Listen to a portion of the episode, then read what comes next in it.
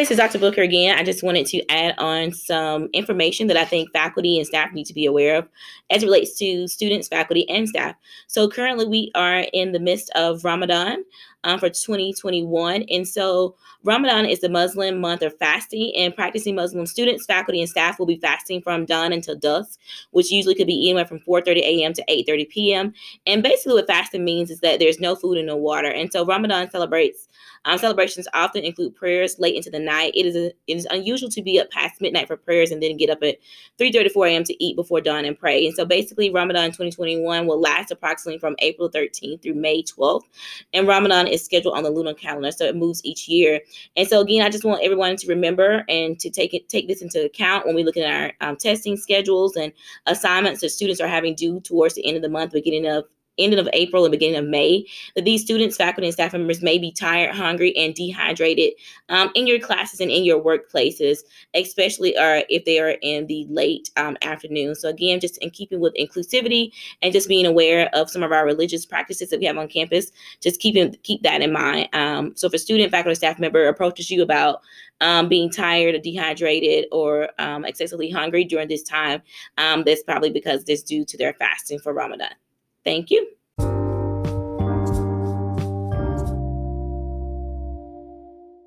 All right, hello everyone, and welcome back to Mercer Mondays. This is your host, Emma Kraft, and today we're going to be talking about how professors can be allies in regards to diversity here at Mercer.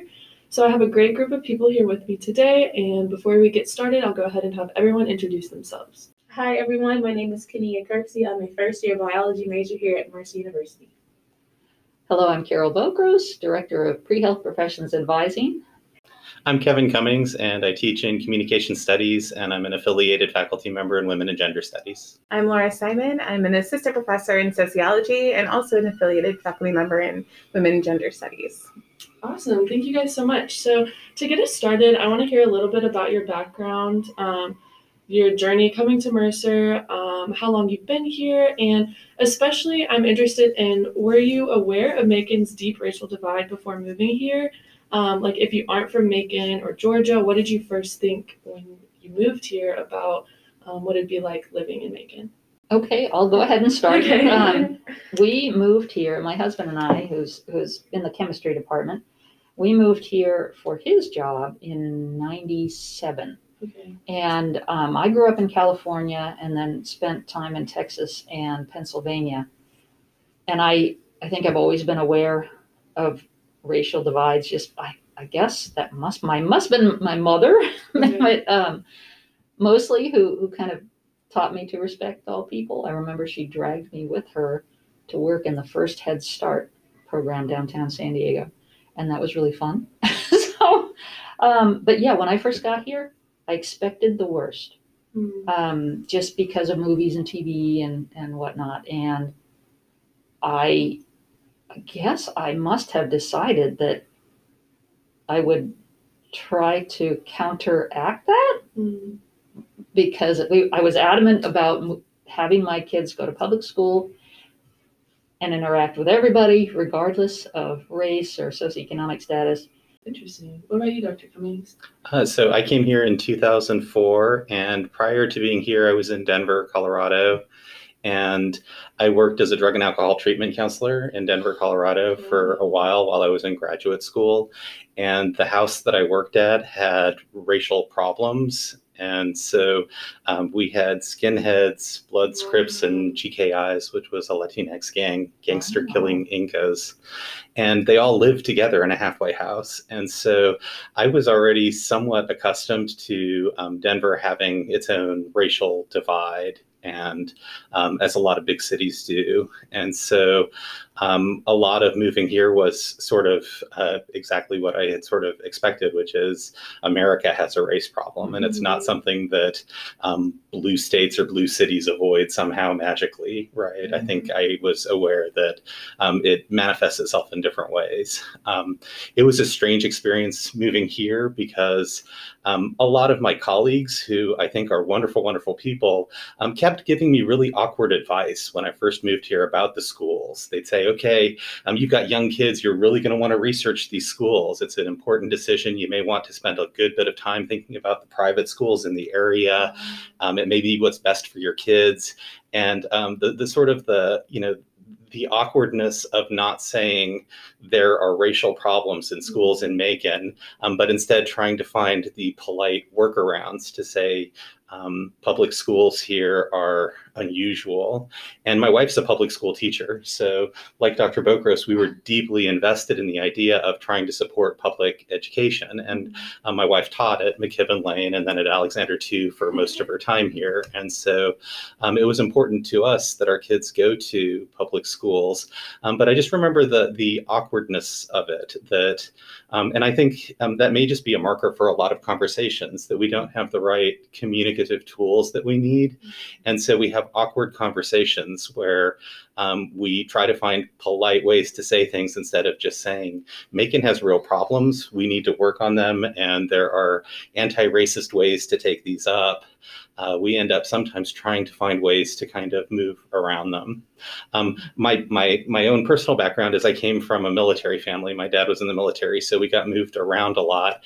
And um, the military is a politically conservative culture, but it's a very diverse one. And so um, I remember in high school, um, I was in Texas at the time, and uh, my dad was stationed at Fort Bliss, and we had Midland Lee come to play a football game, and they played the national anthem, and at the end of it, they played Dixie right? So right at the end of the national anthem, attached to it was the da da da da da da da da da right? And they're all like, and, and the South will rise again, right? Oh, wow.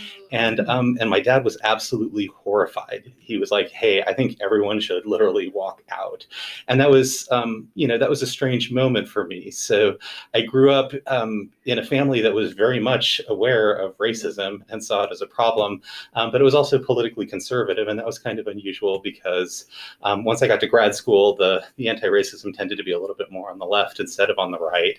Um, and I suppose I don't know. It's uh, with our families, it's finding ways to um, say being anti-racist can happen from all directions, and we need to build a huge, big anti-racist coalition.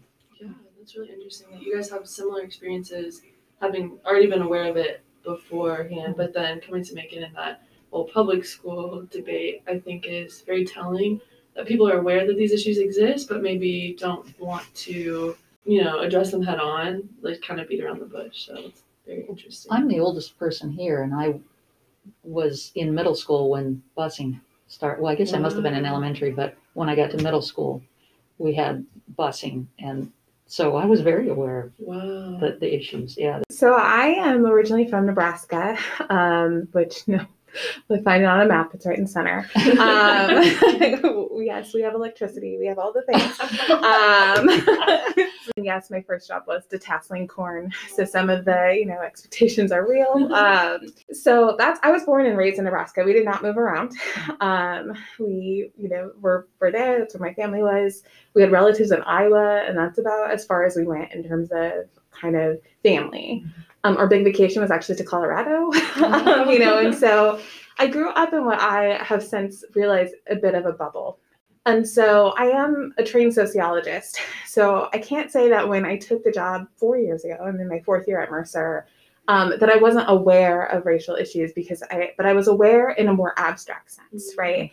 So I was aware from a academic right sense. And certainly while I was at university, universities tend to be more diverse, right? So even in Nebraska, which is predominantly white, like depending on the area, sometimes 90, above 90% white.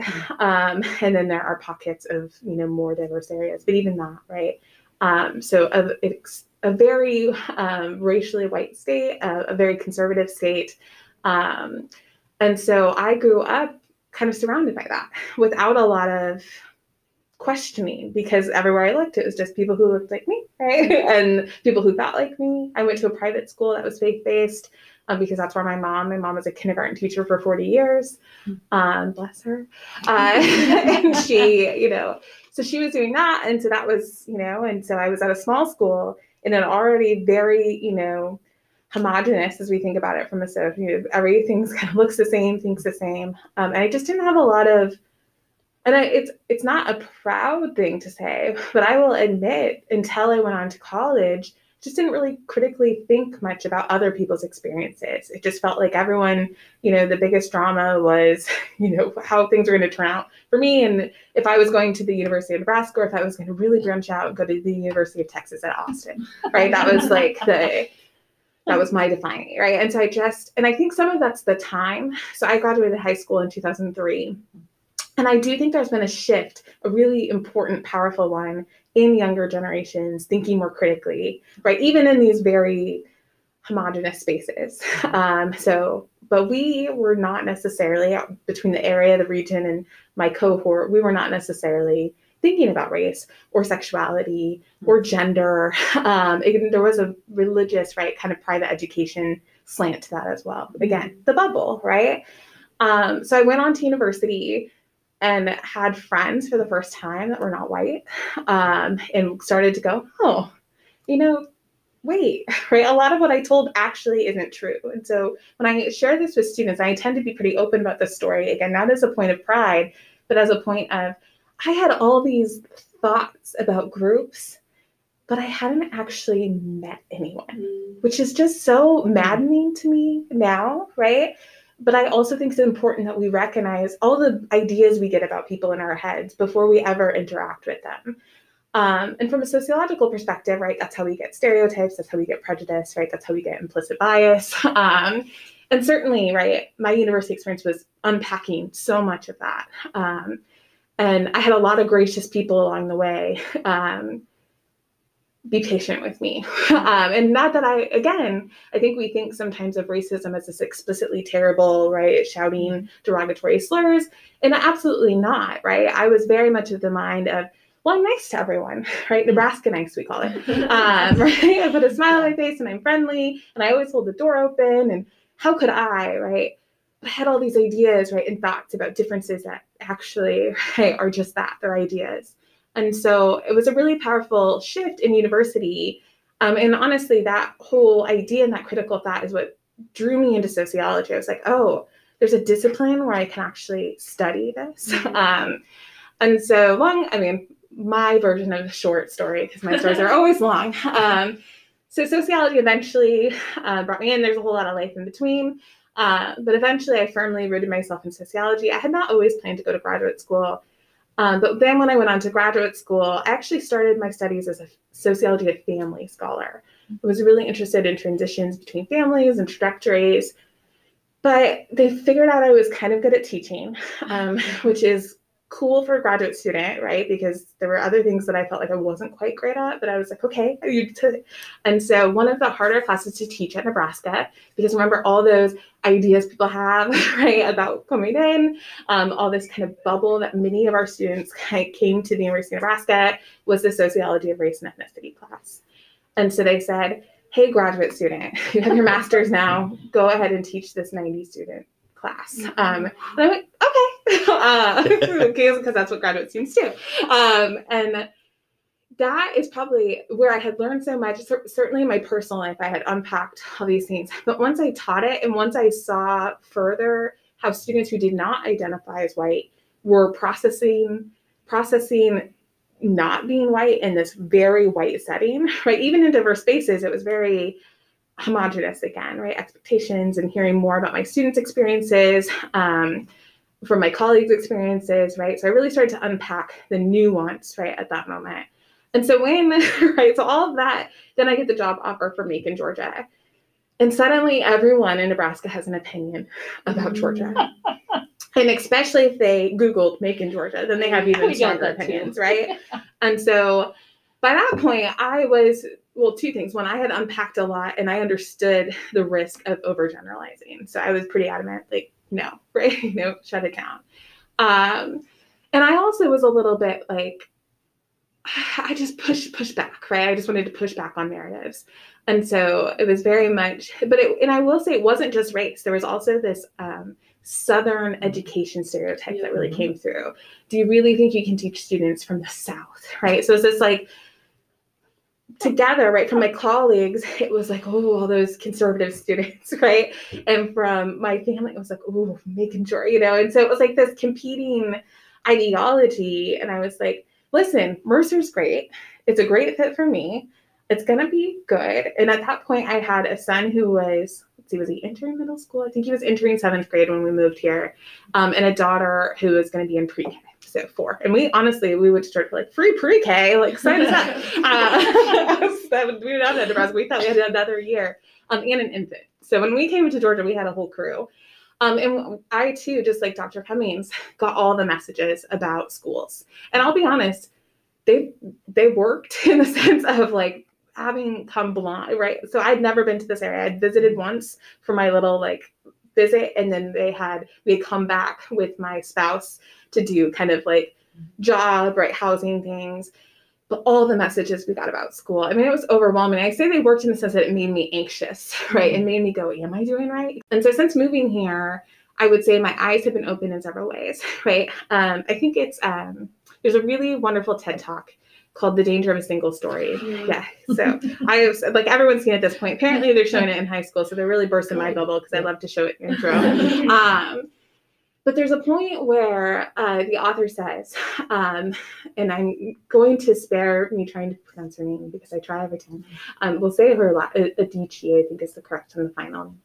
Um, but she goes on to say the danger of stereotypes is there is that they're not true. There's a single story, right? So some of the narrative around Macon, right? There's truth to it, right? There are issues with poverty, right? There are intersections of issues with race, but no one talks kind of like what's already been discussed about the actual root of any of those issues. It's just don't go there because of this, don't go there because of this, but no, like okay, but what could we do, right? Or why is it Mm-hmm. that, right? And as a sociologist, someone's like, but why, right? Like concentrated poverty does not just like create itself. No one wants to live in an area of concentrated poverty, right? That's not a choice people actively, right, opt into. It's, I mean, it's not wonderful. But we know systemic cycles, right? Systemic cycles of poverty. So this idea of expensive to be poor, intersections of systemic inequality, systemic racism, access to housing and wealth accumulation. And we never, I mean, certainly in academic spaces, we have those conversations. And I see community members having those conversations.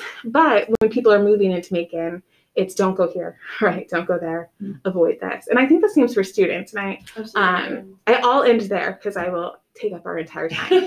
But everybody, um, like when I told them I was thinking about coming to Mercer, they're like, "Oh, Mercer," and then like I was like, "Yeah, it's in Macon." They're like, "Oh, Macon." so, like, so like I like that duality. I'm like, okay, yeah, that's such a great school, but like you know, be careful. Don't leave campus after this time, or don't go to like certain areas, especially not by yourself, because you might like run into this issue.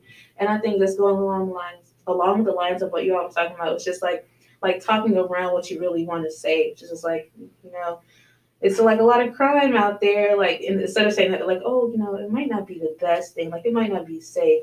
So I did get a lot of those messages like before I came here. So, with all of that being said, um, I'd like to transition a little bit into how these experiences impacted like your priorities as professors. Last week on the episode about Diversity Day, we talked about the important influence that professors and faculty have in shaping their courses and influencing students. Um, I know that there's surely some sort of curriculum that you have to talk about, or there's some sort of oversight, but I feel like also professors have a lot of freedom to incorporate Mhm. maybe i'm wrong you can you can um, debate that but on that note what are some things that you can do inside the classroom to ensure that students feel included and represented I because I'm not in the classroom, but I do have a platform. I I like to make my views known, mm-hmm. not not necessarily to well, yeah, to teach people, but but to to really to show, you know, to send out a signal that I'm an ally. Yeah. And and to set an example for others that oh well if she's doing that well maybe i should think about that. You know i does that make sense? Absolutely. yeah so right. And so i try to host events um, you know and send messages that get people to think. And one of the easiest things for me to focus on is the cultural competency aspect of a medical school application but it applies to all tracks um, instead of just thinking about culture in the sense of different countries, you know, I like them to think about different cultures and subcultures, even within one country, you know, black, white, rich, poor, Hispanic, um, different languages, being a son or daughter of an immigrant, all of the those groups, I guess, have a different experience. And for a health professional, they need to be able to recognize that each individual has inherent worth, regardless of all of that baggage. And um, and so, yeah, the cultural competency series that the clubs co-host with me is is part of that message. Yeah, that's great. We know these things and we behave in a way that doesn't perpetuate racism, but it's not enough. Right. And silence is consent, right? And oh, I, that was like smacked me in the face. it's like, okay, we got to be really vocal. Yeah. So, I mean, I will say I am in an interesting position because my discipline lends itself to actively having these conversations, and I don't, I don't have to work like add it into a curriculum. It just, it is the curriculum Yeah. in many ways. So, I mean, I teach our sociology of race and ethnicity, sociology of gender and sexuality, health disparities, um, medical soc, which is why Dr. Bokros and I end up um, chatting a lot. Um, and so, I think an intro to sociology, right? And so I think for me, of course, in what they learn, and I share similar things as I'm sharing here today, kind of contextualizing where I am, because I think it's really important for students to understand where so many of us are, um, faculty included, is not where we started.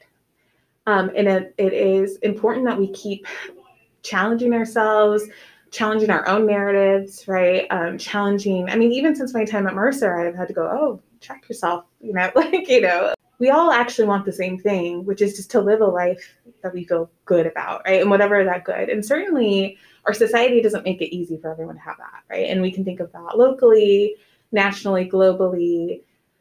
We're not necessarily great at making sure, right, everyone at least has enough.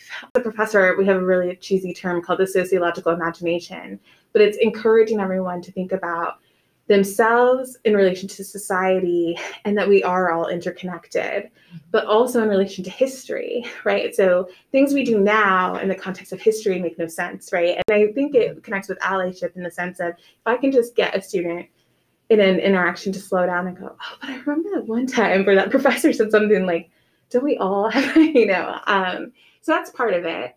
Um, and then given my content that I teach, I can do more explicit, right? So teaching about structural inequality and, and explicitly racism um, and homophobia or homonegativity, right? Um, in my gender and sexuality class. And so, I mean, I can really get into the nuance of the topics in addition to the overall framing.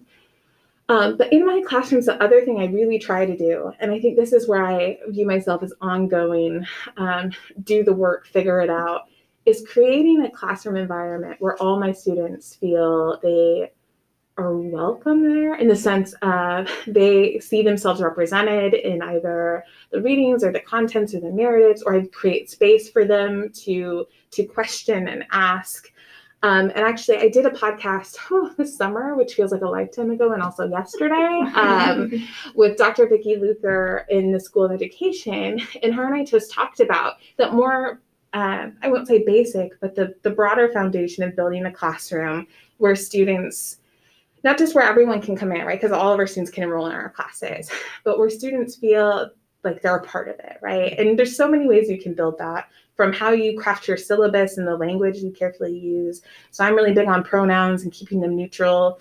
Um, in my language, but that's something that I've you know developed over time and been more mindful about. Um, I haven't always right been mindful about that. Um, so that was again making an active decision to go, okay, you, you can do better here, right? You can you can do better and um, listen to students and the feedback. Um, I also think as professors, it's our responsibility that when the student gives us some feedback, even if it's critical, that we sit with it, um, and that if it if there's truth in it, that we go, okay, yeah, right, you know, and rather than you know kind of this top down power, like yeah, but I'm the professor, so you know, pish posh. Um, I mean, there is a time and a place for that because sometimes it's like, I know you hate reading, but guess what? You're reading all those pages because we need to cover that. Um, but I think that's another way to be inclusive, right? To have to create an environment where students trust you. Um, I do think I, that's one of the things I work to in my classrooms is create an environment where students feel like they can talk to me in the sense of they trust me enough that they can be critical of me. Um, or you know something a reading I assigned or something, and they can question it and they can grapple with it. Um, and all that's done through being mindful in the classroom about how I'm responding to students and engaging with them. And then that opens the door for growth all around because if they see me as someone they can chat with, then we can work through th- conversations. Um, so, for example, I taught gender and sexuality, gosh, was it my first year here? Um, and as other faculty, when they're listening to this, will know, sometimes we are sliding into prep and we're picking text, and right, we don't have all the time we want to have. And so I had picked a core textbook that I felt pretty good about. You know, I'd gone through um, but probably hadn't been as critical of as I would have if I had, you know, a little bit more time and it wasn't my first year here with an infant at home. And there was some outdated language in relation to transgender um, individuals in there that was for some generations, right, what they were still talking about, but for younger generations that identify as trans, certainly more derogatory language. Mm. And so I had a student bring it up and say, I, I cannot believe this term's in the textbook. Um, and I said, neither can I. You know, I that's on me. Um, and I, you know, I could have just been like, well, it is, you know, and that's it. Mm-hmm. And so I ended up reaching out to the textbook author, who I knew as a scholar um, within social gender to be very, you know, well known. Mm-hmm. Um, and she emailed and said, actually, we're revising because we know it's problematic. And then she had a narrative with my class. Um, and it ended up being this full scope moment where I could model to my students the teaching moment of this is why this is problematic. This is why it should have been addressed and here's right a scholar you know editing an entire book to edit that out because they knew it was outdated language. And so right it could have gone a really different way and i still obviously i still think about it because i'm talking about it. Um, but it was one of those moments where i was like okay it matters how i respond to this. And sometimes allyship in the classroom doesn't look like the perfect model and we get it all from the outset. It looks how we respond when issues do arise. Um, and i think all of us can do that. We can be mindful with our our responses um, and listening to student voices. Um, and that's just one example.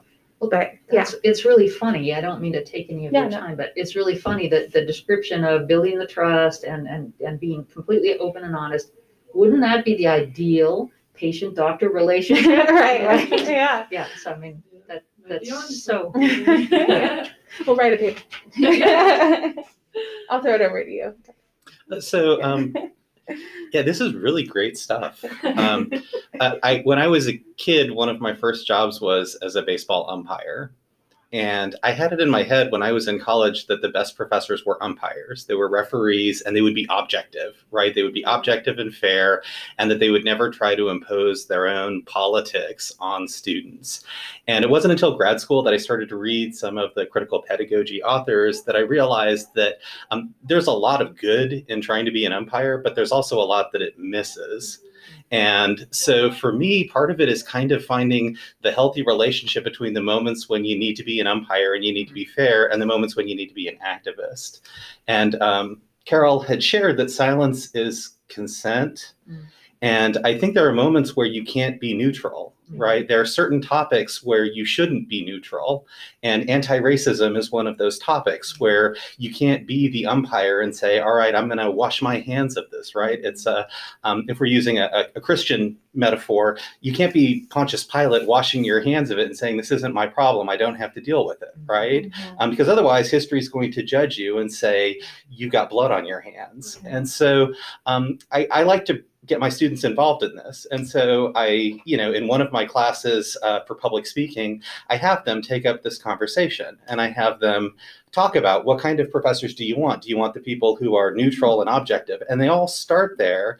And then I share a historic example. I say there were, you know, faculty members at Mercer that were part of the push to integrate Mercer, right? And they organized students and they talked in their classes. Was it okay for them to bring that into the classroom, even though it was political. And you know, all of the students are okay with that, right? In that moment, they're like, yes, yes, of course it was okay. And having Sam Oni come and having faculty be involved for a struggle to do that was important. So um, I think that we have to be respectful of trying to be umpires for a lot of the issues and make sure that we bracket our own parochial partisan interests. But I also think that there are moments when we have to be activists when being neutral means taking sides. Mm-hmm. And so for me, a lot of the classroom is finding the right balance between those. I like that metaphor a lot because I, I, I've had professors um, be like, well, I don't want to get into my own views here. And it's like, actually, I think like the power dynamic that's created in a classroom, what the professor does really sets the tone. Um, I think that's interesting that understanding your role as a professor and the influence that you have. funny that um, I have two instances that pop into my mind where students came to me to express dismay, complain, if you will, um, about a professor forcing their views on them. And, and I think that the reality is probably not they were forcing their views. They were they were voicing their views, and Right. because they were so opposite, they felt attacked. Yeah, and Right. and they were both related to elections. Mm, yep, that'll do it. so, on the note of creating a inclusive classroom environment, I have a little surprise for you guys. Are you guys familiar with Rate My Professor? Oh yes. Yes. Yeah, I don't look at it, but I, I don't look know. at it. There you go. We'll Tell people not to pay attention. I remember it was popular 15 years ago, Yeah. but It's Do you still use it? I've met Dr. Cummings. I've heard from both Dr. Bokros and Dr. Simon, but didn't know you guys super well. And I was like, what kind of professors are we having Oh on the God. podcast today? You guys, of all the professors, I'm like not even saying this for the podcast, have some of the most amazing. You have um, from like 2007. You have reviews on Rate My Professor. You guys have some of the nicest things that students have said about you. So I don't know if you guys have seen this segment, which it's like maybe one of the late night shows. Mean like, tweets. Reading mean Oh, tweets. no. I have Dr. Simon's here first, so if you just read this and then Oh, I swipe- have to read. Yeah, you oh can my read it gosh. yourself. Okay. and then swipe to the next one. They're both about you. okay. Uh, this is all right. This is actually really hard. So, she is an amazing professor who's passionate about her subject, learning new things, and helping her students succeed. She has high expectations for her students, but also understands that we have other things going on or may struggle with certain aspects of her class, such as writing. She will work with you and do her best to help you do well. That's very nice. so, Dr. Simon is an amazing professor who really cares about her students. Her personality is very easygoing, but she does expect a lot in class. She's known for, known for giving out a lot of A's, okay, but expects to see you try hard in class, even if you don't quite get the concepts. Very true of theory class. So, I think I don't know who's Dr. Bokros is Okay, so like that's something that it doesn't matter. Like I don't know if a white student wrote this. I don't know if it was a male, a female, a black student, what. But whatever it is, they feel included in your class, and they know that um, it's a safe space. And I think that's that's what I'm trying to get at here. So, yes, Dr. Bokros. Dr. Bokros. Dr. Bokros is the best thing that has ever happened to Mercer's science department. That's too funny. I'm sorry. Thank you. She makes songs so that you can remember things, and she truly cares about all of your all of her students. She is reasonable and willing to help. I love her, and I recommend her to anyone in scientific inquiry, which no longer exists, uh, Bio 211, 212, and Bio 203. I remember all those songs. yes. Yeah, mnemonic devices are fabulous. Dr. Bokros is the best. Caps. oh my gosh.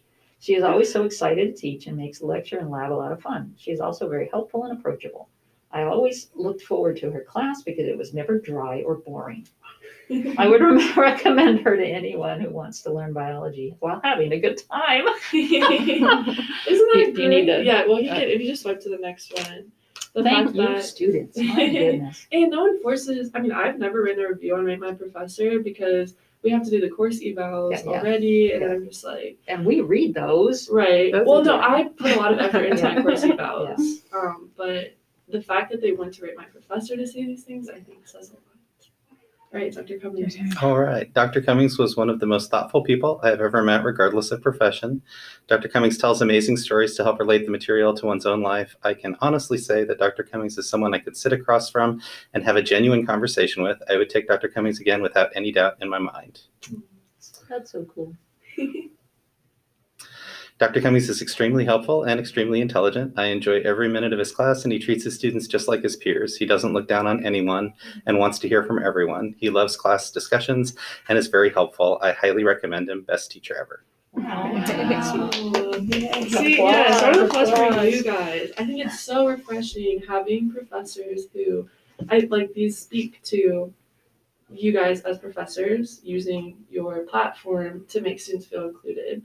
Um, I wasn't trying to get all sentimental or anything, but that is Too is late. so. I mean, Kenia, I don't know if you can attest to it, the importance. Yeah, um, and shout out to like I guess the entire Women and Gender Studies department, anyways, because um, I wanted to like mention Dr. Fleming. I think she's like really awesome. I'm taking her um, gendered lives class now, and I think she does a great job of um, like creating like a very like safe space and environment where like we can have like great discussions and conversations without like worrying about oh am I saying the right thing or will she take this the right way? And I think that's like that's very important, especially um, for like a black student at a PWI. Like I can like openly say, and like since I'm from the South, like I've been able to like say things in certain classes that I probably wouldn't be able to say like if I was like back in high school having like a regular discussion. Mhm. And I think just being, I think that means a lot for someone that's like not used to like being able to share their experiences that like some may consider like controversial, like political or whatever, but it's really just like my life. So just being able to like share that has been like kind of cool. Yeah, that's Mm. awesome. Can I just say, like, what you just said there, like, people think it's controversial, but it's your life. Like, that's Right. at the root of it, right? Like, that's not, I don't know when people's experiences became quote unquote controversy, but I think, yeah, any spaces we can create where people are like, no, right? Um, is so powerful and important. Um, and I'm so glad you have that space in Dr. Fleming's class. So now that we've touched on being supportive inside the classroom, um, we only have a little bit of time left. So I'd love to wrap up with maybe ideas that you can not only support students but promote um, this sort of anti-racism or diversity, just inclusivity outside of the classroom. Um, whether that be like activities that you promote, um, I know Dr. Booker can speak a lot to that, also just like mentoring, supportive of your students, just both in and out of the classroom. I'll go first again Okay. because I've already told you about the things I do outside. The- So the only thing I wanted to add was um, showing up. Uh, you know, when there are diversity day parties, which is the best party ever, by the way, um, or um, you know, a special event about Palestinians or or whatever it is. You know, learning about uh, Islam. Show up. Right. I, I think that's. It sounds so basic, but it sends a huge message that it matters. Whatever they're talking about matters, and that you care about them. Yeah, absolutely. Yeah, I will echo that. Um, unfortunately, having three kids at home, my event schedule is a little. Um, but when I have been able to attend events, and I want to go to all of them, and actually Zoom has made it really nice because I'll like tune in and you know like have kids in the background. Everything's muted. We're good. But um, I have been so shocked by the times I've gone to a specific event, and I've had a student come up and be like, "Thank you so much for being here," and I'm like, "Yeah." like, you know, just like, and I'm, I'm like, of, of course, but then I look around and I might be one of two, right, professors in the room on this big event that, you know, is, you know, linked to a student group or something. Um, and I think that really, because I already know I've talked about it with my spouse, and once the kids get a little bit older, like I'm going to more of these events, you know, just like, like just once we're not in such a grind of family life. Um, my three-year-old, uh, um, but I also think, and that kind of links to this allyship. I share things like that with my students. My honorary three-year-old and my my teenager and my daughter, who's you know maybe if we took her up to Atlanta would get a sitcom of her own. Like she's just pure magic, and you know um, when she wants to be. Uh, and so you know, I think sharing parts of ourselves. Um, I mean, that shouldn't be the bulk of your class, right? We all know that as faculty. But I think giving little information about yourself that's important to you is a good way to help students recognize that they can in turn right share with you. And i think that's that's in the classroom but it's out of the classroom too.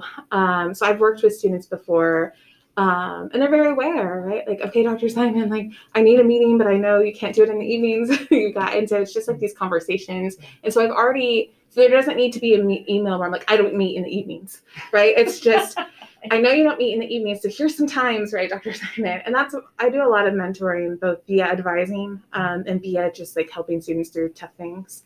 Um, this semester and for the past year, well, maybe not COVID times, on and off, I've been working with research students, um, and that's another great way. So, as a social scientist on campus, a lot of our undergraduate research opportunities are linked to bio and chem and physics.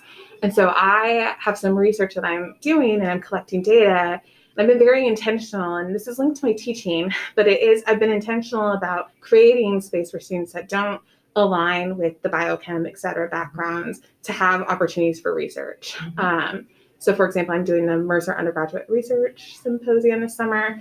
Um, I am the social scientist. so, uh, so I mean that's like I view that as mentoring as much as I view it as thank goodness I'm gonna have students helping me transcribe these focus groups, uh, the focus group data I collected. But also my research is linked to student well-being. Um, specifically right now I'm looking at COVID and processes. Um, and, and the the quantitative or the survey data, um, I know I'll unpack some inequities, right, and look at racial and gender experiences. And so I feel like part of what perhaps comes through to students is that I really have tried to interweave allyship through my teaching into my research and just into my general life. Um, and so completely separate from Mercer, right? It's conversations, it's creating open doors, it's walking a student over to CAPS, right? Mm-hmm. It's, you know, it's just those, I think though, it doesn't have to be big and huge and like I spent, you know, an entire year doing this. It can be the little, the little mm-hmm. moments going, showing up to the event, I think is mm-hmm. huge.